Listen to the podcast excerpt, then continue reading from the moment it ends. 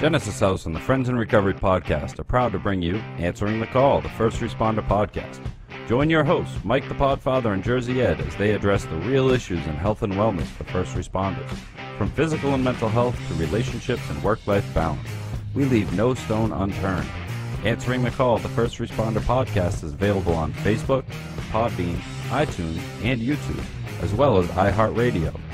24 hours a day, 7 days a week. Now, here are your friends in recovery answering the calls.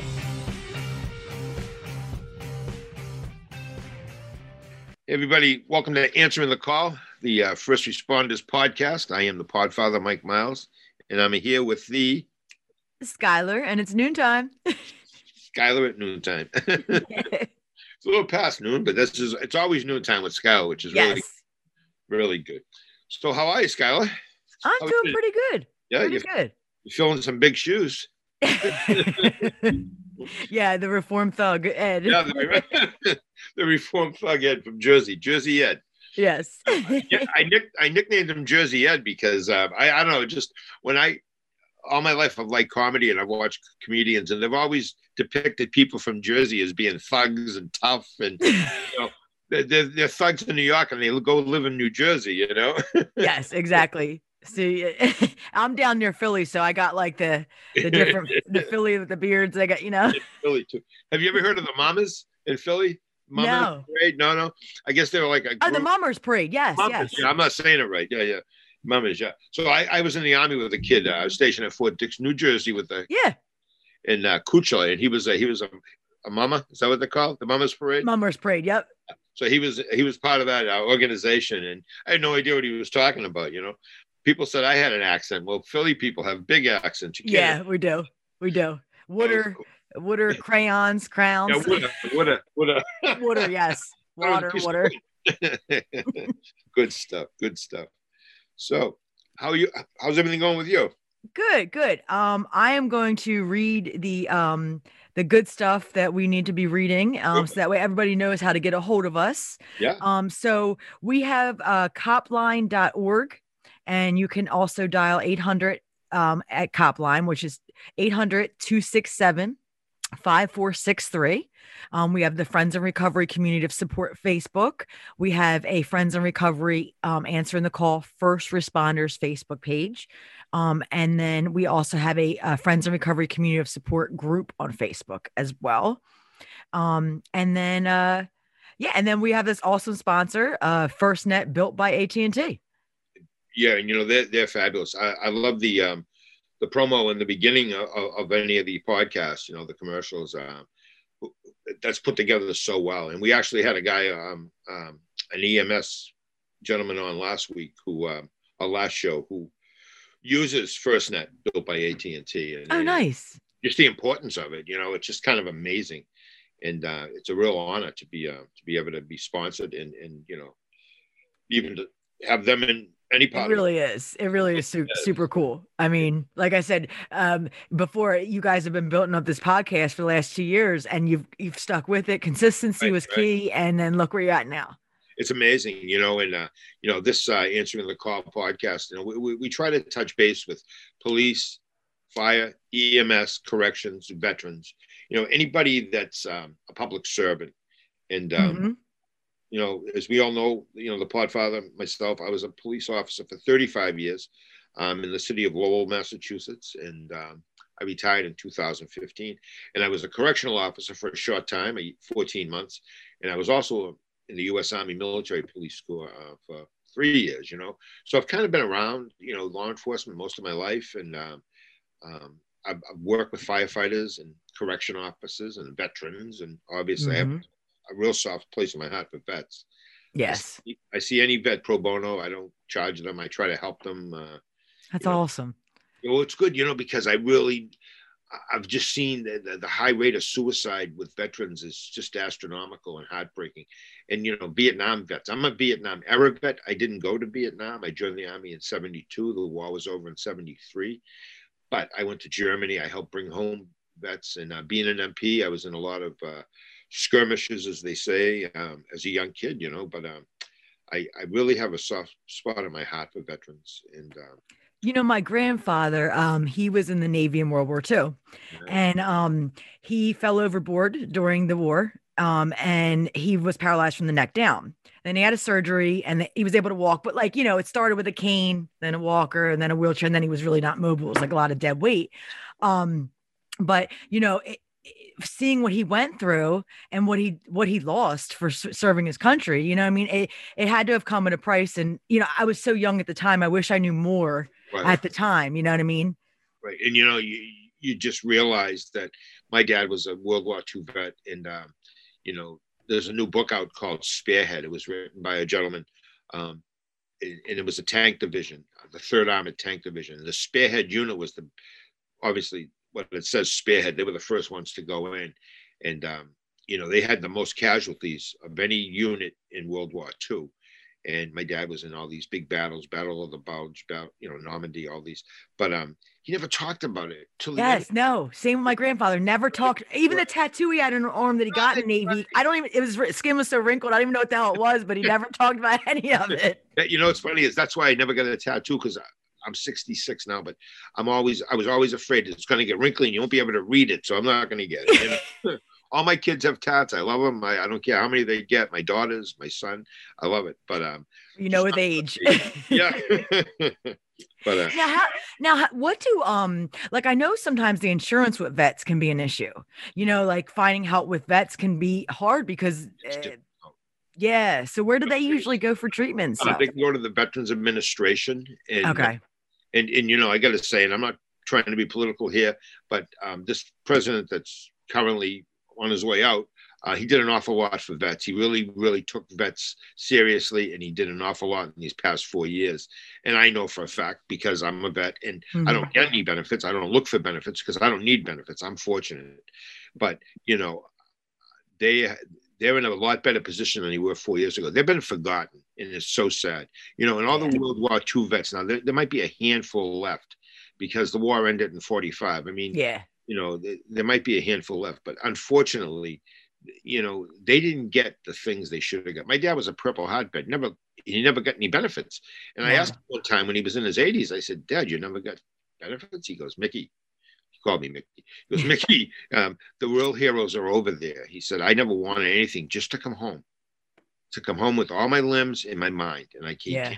you know, and um, yeah, it was just amazing. But um, I have a lot of a lot of respect for uh, people that are that are in public service because it's a, it's a very difficult job. You know, uh, Ed and I always talk about cops, and he was you know cops and robbers. I was the cop, he was the robber, whatever. Ed does an awful lot for, for, for people too that are vets and everybody on on this answering the call, you know. And um, FirstNet, built by AT and T, is just astronomical. Um, just a great service, and and, and it, it, it's it's like first of its kind, and it's going to be, you know, so useful in in, uh, in, in the event of anything tragic, you know, because Mhm. uh, it just it, it it offers so much. But um, yeah, it does an awful lot, and I, he always asked me to tell stories from the field, you know. And, and on my way here today, I was thinking of a few, you know. So um, I'm just going to start with one. But before we start, you've given out the numbers and everything, right? What's that? You gave out the numbers, right? All the numbers. Yes, I did. Yep, the cop number and everything. All right. So I wasn't sure. Um, my mind's not what it should be sometimes. so uh, yeah, years ago, I, I drove the police wagon, Skylar, and um, that that meant that if you got arrested in Lowell, um, and I worked from four to twelve, four at night to twelve in the morning, um, and I did that for 28 years. Not the wagon, but that shift. But when I was in graduate school, I drove the wagon, and basically they used to call it the paddy wagon, but hmm now you know it's politically correct we call it the police wagon and um, i'd pick up in the 80s early 90s i'd pick up an average of 15 16 people in an eight hour shift Oh wow. It was difficult because a lot of these people were you know drunk high combative uh, nobody got in there that was in a good mood you know nobody got out and wanted to pat me on the back you know Yeah. so, so you know, you end up rolling around with people and stuff. But there was this girl I used to pick up. She was 19, and um, she was out there for, you know, she, excuse me, she'd be being picked up for prostitution, and she was a young girl, very, very vibrant, very attractive, very smart too. And I found out years later she was the valedictorian of a graduating class. Mm. Got out of high school, met a kid a little bit older than her, got hooked on heroin. Well, the two of them got hooked on heroin, and she started prostituting for the heroin and to keep him high too. Mm-hmm. Um, she came from a very good family. Her father owned a construction company a couple towns over, and um, I just remember picking her up. And I had a daughter her similar age, and I remember asking her, you know, I had been in recovery for maybe 10 years, I guess. And I had asked her, you know, are you having fun out there? You still having fun? When are you ready? You want to get help?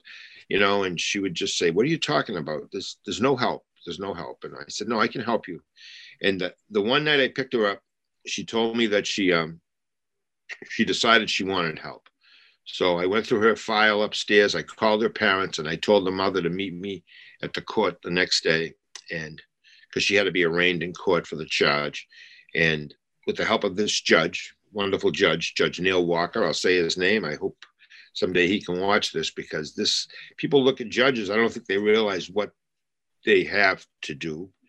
The law is the law, but they also don't realize what they can do. Mm-hmm. So she got she got a processed and her arraignment went early before we even got there, and she was being sent to a woman's prison. So by the time her mother and I communicated and I went into probation, I found out she's on her way to a woman's prison. I'm like, oh my God. So I went, I waited for the judge. I'd never asked to see him or anything. He knew who I was. And, and I went in and I, I told him about this girl and I said, I think she wants help. And he could have just said, hey, too bad. But he, he brought her back the next day. She went into a treatment facility in Tewksbury, Mass. And she stayed there. And I didn't see her for, that was it. And I didn't know whether she'd made it or didn't make it. And about two years later, I was doing a detail directing traffic outside a supermarket. And I see this very attractive girl with sunglasses and a baby seat, and she's waving to me. And I'm like, she must think I'm somebody else because you have a uniform on and, you know, you might all look alike. Yeah, and right. Pulled up and she said, Hey, it's me, it's Mike, it's, I'm it's Marlo. My heart just flipped, you know, and she pulled over and here I am, we're both crying, you know, like we're shedding tears. I, I get emotional talking about it. Yeah. She's like a different person. She has a baby and she's like, My life is so good today. Thank you so much. And, you know, if you ever see the judge, thank him. And, you know, that's a story that I'm sure it happens in many places. And, you know, I've only shared that with a few people now, a lot of people, but I think it's important because cops just aren't out there, you know, beating people up or, or, or, harassing them. You know, there's a lot of police officers that, that go above and beyond.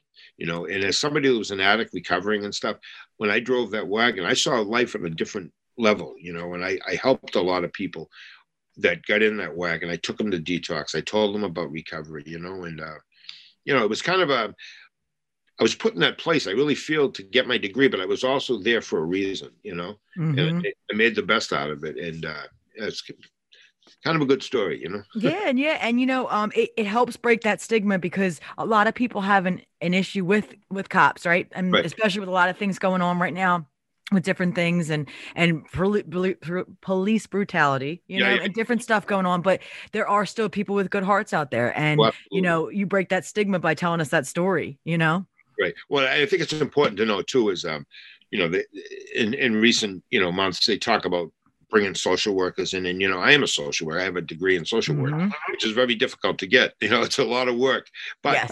I, I suggested it didn't really change my life I was always kind of on that side. I grew up with a brother who had special needs who was born in 1943. And, you know, kids used to throw rocks at him and sticks. And, you know, um, it was very heartbreaking. But we had that empathy in my family, the understanding.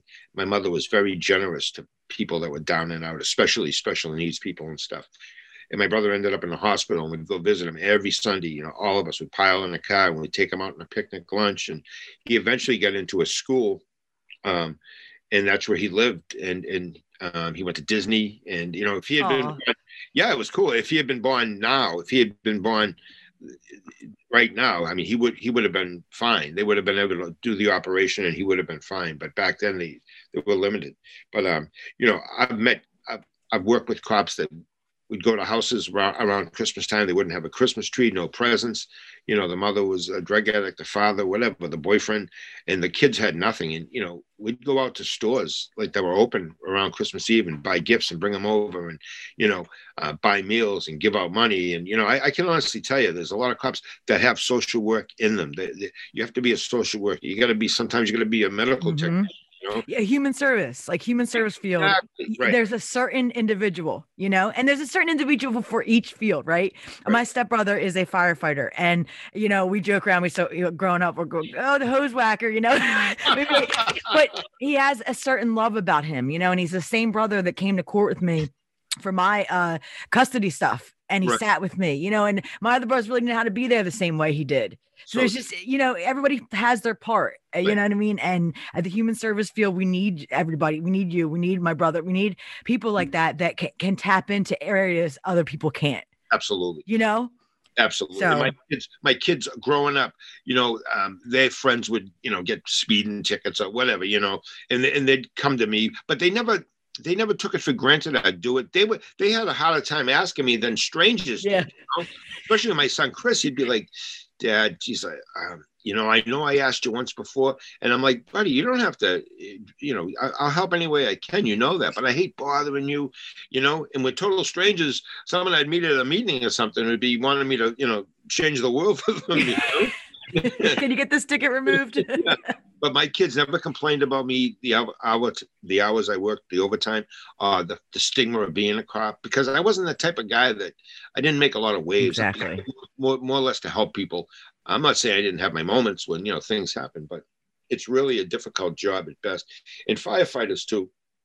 Um, you know they when they have to go into a burning building, and I've seen it.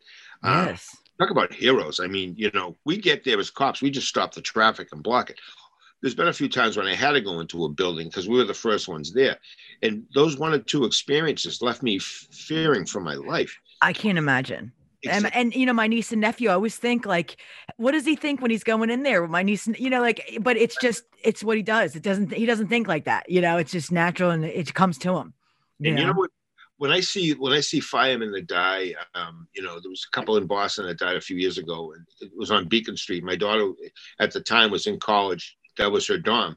Her dorm was actually three buildings down on the same side of the street, and these two young firemen died. And unbelievable uh, turnout for their funerals, you know. And people come from all over the country. When cops die, it's the same thing because oh yeah, you know, it, it is. But then the the media, the media is right there. They're loving it. But as soon as there might be some some newsworthy, um, you know, um, events that a cop is involved in, it seems like they find him guilty before they even, you know, before he's even been to court, you know, and they jump on it and they paint this picture and they stir the public, stir the public, and then you got all these riots and stuff. And to me, that's just really bothersome, you know. And I'm yeah there, there are times when you know a, a cop is d- dead wrong. He did something. He's going to go to jail the rest of his life. No, no cop's going to stick up for him either. You know, but tough job. That's true. That's true. We'll take a, a quick break here now, and then I liked that you were mentioning stuff about the community, the different ways the community got involved and stuff. So maybe we can touch on that a little bit more, the different ways, and then uh, we'll come back. So um, take Super. us out. I will certainly will answer the call. First Responders Podcast. We'll be right back. You're first First to respond. First to put others' lives before your own. And in an emergency, you need a network that puts you first, that connects you to technology, to each other, and to other agencies. Built with and for first responders. FirstNet, the only congressionally authorized wireless network for first responders. Because putting you first is our job. Since 1992, Genesis House has been helping real people heal from addiction on their private recovery campus in beautiful Palm Beach County, Florida. Their family owned program is accredited by the Joint Commission and offers detox and dual diagnosis treatment in a comfortable and confidential setting. At Genesis House, they focus on treating the underlying causes of addiction. Their comprehensive approach includes psychiatric care, individual and small group therapy, trauma healing techniques, and holistic care, including yoga, massage, and animal assisted therapy. After treatment, their clients enjoy the lifelong support of a nationwide network of Genesis House alumni. Call Genesis House today at 1 800 737 0933 to speak with someone who understands. Visit them on the web at www.genesishouse.net. It's time to start your journey to a long and successful recovery. Hey everybody, welcome back. Answering the call, the First Responders podcast. I am the Podfather, Mike Miles, and I am here with the knowledgeable and lovely Skylar, and it's noontime. Skylar, and it's noontime. We love this. This is good. this is good. You know, I miss Ed, but uh, you make it a lot easier not missing him. well, I'm glad. Oh, I'm know- sure he's not. we, he needs a little time off. You know, even just one, one or two shows.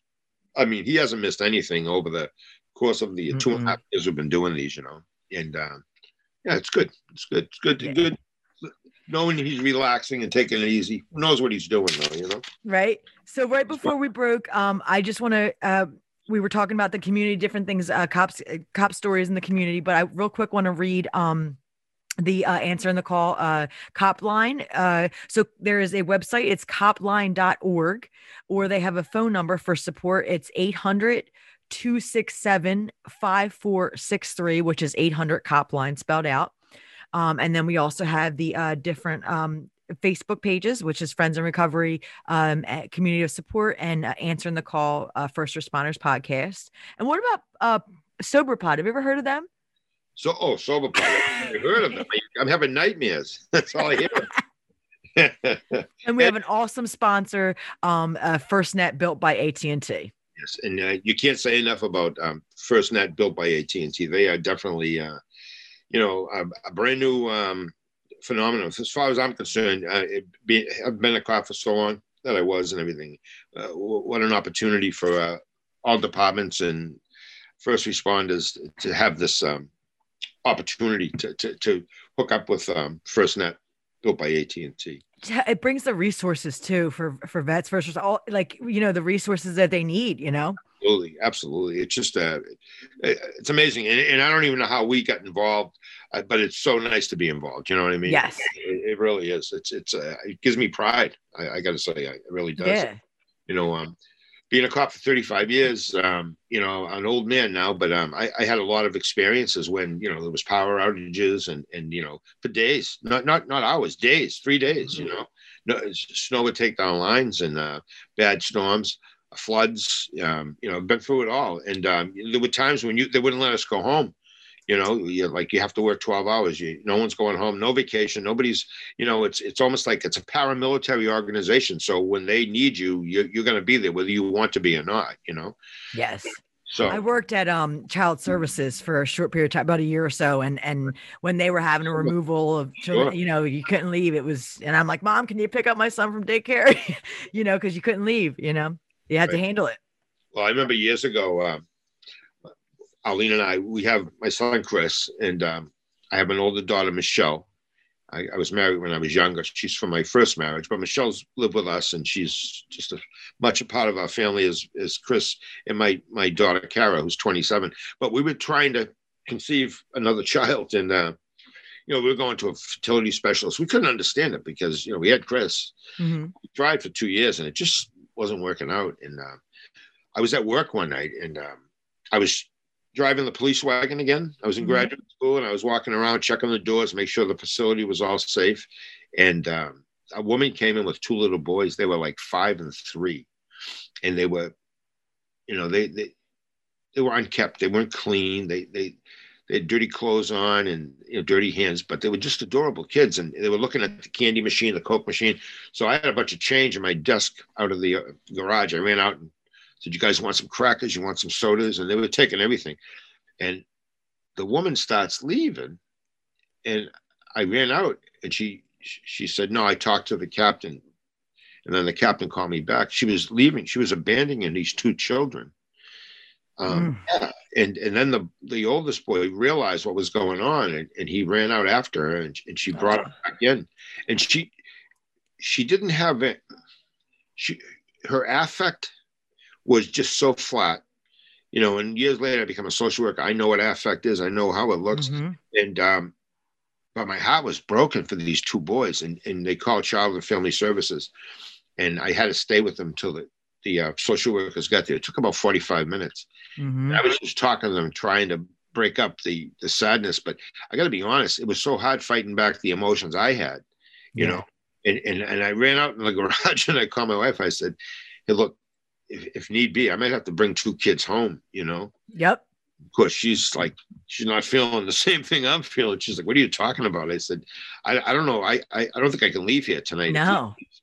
But um, It's Yeah. so hard, and you're right because when when people are on uh, when people are dealing with mental illness, when people are dealing with substance abuse, that affect it, you know, and you don't mean it. You don't mean it because I've struggled with with suicidal ideations and different things, and it, I become flat. I, it's like I don't feel anything, and it didn't matter. And that's the stuff I had to tap into in therapy and different stuff because that's not really how I felt in the moment. It's how I felt, but it's not really who I was or how I felt. You know?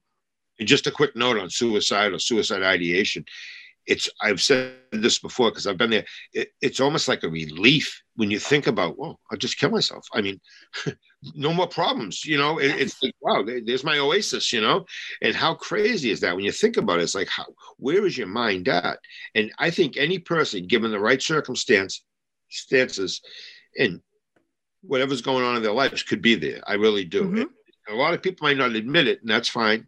But I've sat with hundreds of clients, and that's one of the questions on my eight-page questionnaire. So I have it on there twice. I have I have it plain out, and then I have it like almost as a disguise. But because it's Mm. so important, the last thing you want to do is lose a patient to suicide. You know, I've lost three of them. and you have to directly ask, which is really uncomfortable sometimes. Yeah. Are you currently feeling like you want to hurt yourself or someone else? And then if they say yes, well, which do you have a plan? You know, like that's that's stuff you got to ask, and it's uh, very uncomfortable. certainly. You know, Yep, and you know the uh, God bless the honest people that do tell you because then you don't have to worry. You you you, work on it. You know, I had a fireman who came to see me, and um, we got to be friends. I mean, you know, uh, not not so much friends, but we we knew a lot of the same people. I knew him as a kid before he was a fireman. He hugged me on a Tuesday. He was 30 days sober. Life was getting better. He had a he had a, a restraining order on him, but he was about to have that dropped, and he hung himself Saturday Mm, you know and and it, it just killed me I, I i couldn't tell you how sad i was and how how i felt like i had failed to something you know going to the yes, stuff you know and it's not it's not that at all. If you've ever been there, you know it has nothing to do with anyone else. You actually think like you're a burden to other people, and, and they'd be better off without you. It's strange. It's the weirdest thing that you know because I've I've dealt with it in recovery. I mean, I've I've over 12 years clean, but there's been times when I was dealing with that custody court stuff. It was like I was either going to drink. And honestly, I always struggled with this worse because I always think if with over 12 years, if I'm going to relapse, I'm just going to go out because I'll be too embarrassed to say I got high. You know, so it's like, and that's why mental health and and medication, going to therapy, that's why it's all like a big piece that we all have to do together. You know, That's right. and you know people that are just out there sick and suffering whether they're police fire um Yes. EMS, um, correctional officers veterans nurses you know paramedics it, it doesn't matter. We are we have been there. We we know what it's like. That's why we're here. We're not getting paid to do this. We're doing this because we want to get the message out. We're we're you know and we we know are, how it feels. right. And, and we're grateful not to feel that way now. Exactly. we have this attitude of gratitude where we want to help people. And that's why we do what we do. And that's why this podcast is so good. Because i'll tell you um, sky you're, you're, you're awesome. You're phenomenal. Uh, melissa ed T- T- taylor you know um, uh, just everybody down there it- it's just amazing. It gives me goosebumps even saying it you know? Mhm. I, I joke with that all the time. All i do is bust his balls and, and i do it just for fun and he takes it so well but man i respect that guy so much because i see the work he does him and stacy do all the work My boyfriend's obsessed with him. Every time he shares in the friends and recovery meeting, he's always writing him. I'm like, I think you have a, cr- a man crush on Ed. You know, you know, might as well just ask him to sponsor you or something. Like Jesus, you know, because he's oh, always writing on there. Like, you know, that's a great share. Can- He just can always identify with Ed on so many levels. That's you true. know. don't Now, speaking of like being in the field, right? When you're in the field and you guys see something, what's like the debrief process? Like, you know, do you guys have someone that helps you debrief or? that's a great question years ago i started in 1980 january for uh, january 7th 1980 and you know I, i've seen hangings shootings Yeah. drownings um you know beat uh, limbs being uh, i've seen some bad stuff but my Yeah. is, we never did have debriefings our debriefings were across the street 1230 two cases of beer you know a pint That was your debrief. Just getting loaded. Yeah, and then uh, and for me, it, like in '86, I started playing with. I mean, I'm sorry, '84, I started playing with cocaine. That lasted about two years. I mean, that brought me to my knees a lot quicker. But that was the debriefing. Nowadays, yes, debriefing, diffusings, you know, PTSD, the Jeffrey Mitchell model, how to how to defuse, how to debrief. There's teams you can call, great teams. You know, I was on a couple of teams, too busy now, but used to be. Um, CISM teams, you know, critical incident stress excuse me, um, management. You can go in there and you know you can have you can have peer helpers, people that work in the corrections. Oh yeah, yeah, they get it exactly, and they and they they go to the trainings, and they're not necessarily up your ass, so to speak, um, bothering you. But if if you found an inmate hanging, you know, whether you knew the person or it doesn't matter, you saw death. You may have your own problems. You probably do have your own problems, like everybody does. Mm-hmm. And then suicide. That's why a lot of people that commit suicide have, have been close you can't get that vision out of your head sometimes. I can only yeah. imagine. Right. And so to answer your question, yeah, there, nowadays it's off the wall. There's, there's, I think there's plenty of help. And if you're out there listening and you don't agree with this, we have some numbers at the end of the at the end of the podcast that you can call on the show notes as well. And you can call us anytime. And believe me, we're, we're 24 7, 365. Yeah. And you guys know places to refer them to for the debriefing. You know, I worked at um, a rehab up here at Seabrook House. And, you know, uh, at the time I was doing alumni follow up calls just like I do now. And there was a few times we called and we had heard about like a, someone that had passed away, or there was a crisis call where someone was on the phone um, with a plan. And afterwards, we was debriefed. And I always thought, like, I, I didn't know what it was at first, but I was so grateful for it because you don't realize how much, especially an empath, like you take on those emotions and it's, it's, a lot, it's heavy. And it's really good to be in a group where everybody can speak, you know, and, and you know, you learn that, that, some guys are hot asses or women, you know, they don't want to talk about it. They think they're all set. And then once you start going around the room and you touch on everyone, everyone's going to speak, whether they want to or not. Mm-hmm. You know? And what I like too is when they're forced to go there, like not forced, but they're ordered. You know, you got to yes. go. If you give people the option, they're just going to go about their merry way. A lot of them, you know. But if they have to go sit in a room for three hours with everybody else that saw this horrific sight, mm-hmm. and then eventually someone's going to ask them a question, and at least they get to speak about it. And those are the people that usually are holding it in, and they pour out the most too. You know. Exactly. Exactly. So. Great. Well, this is this was great though. I mean, I love that all this different stuff you had. Um, and and then there's just awesome like the you know the debriefing thing. I, I, think it should definitely be required in some places, but I think they're working on that. And like you said, from where they came with the debriefing, oh, big time. Exactly. So. Right. But awesome. Well, this has been a great show. Um, I will re- let me read the number out a few more one more time, real quick. Yeah. So we have our sponsor that's uh, FirstNet built by AT and T. And then um, we have the COP line. Um, so the website is copline.org and the number is 800 COP line, which is 800 267 5463. Super. And let me just give my number out too, because I've done this in the past. Um, I'm up here in Massachusetts, but 978 746 1717. And that's the uh, Mike Miles of the Podfather, and you can call me anytime. And uh, I might not pick up the phone right then, but I guarantee you I'll get back to you within an hour. And um, we're here to help. Exactly. Right. Great job. Um, I'm telling you, Sky, this has been a, a, real pleasure doing this today. Awesome. Thank you, Friends in Recovery. Uh, first yeah. responders. Thank you so much. Answering the call, the First Responders podcast, and uh, stay safe, everybody. 10 4 over and out. 10 4. I love you.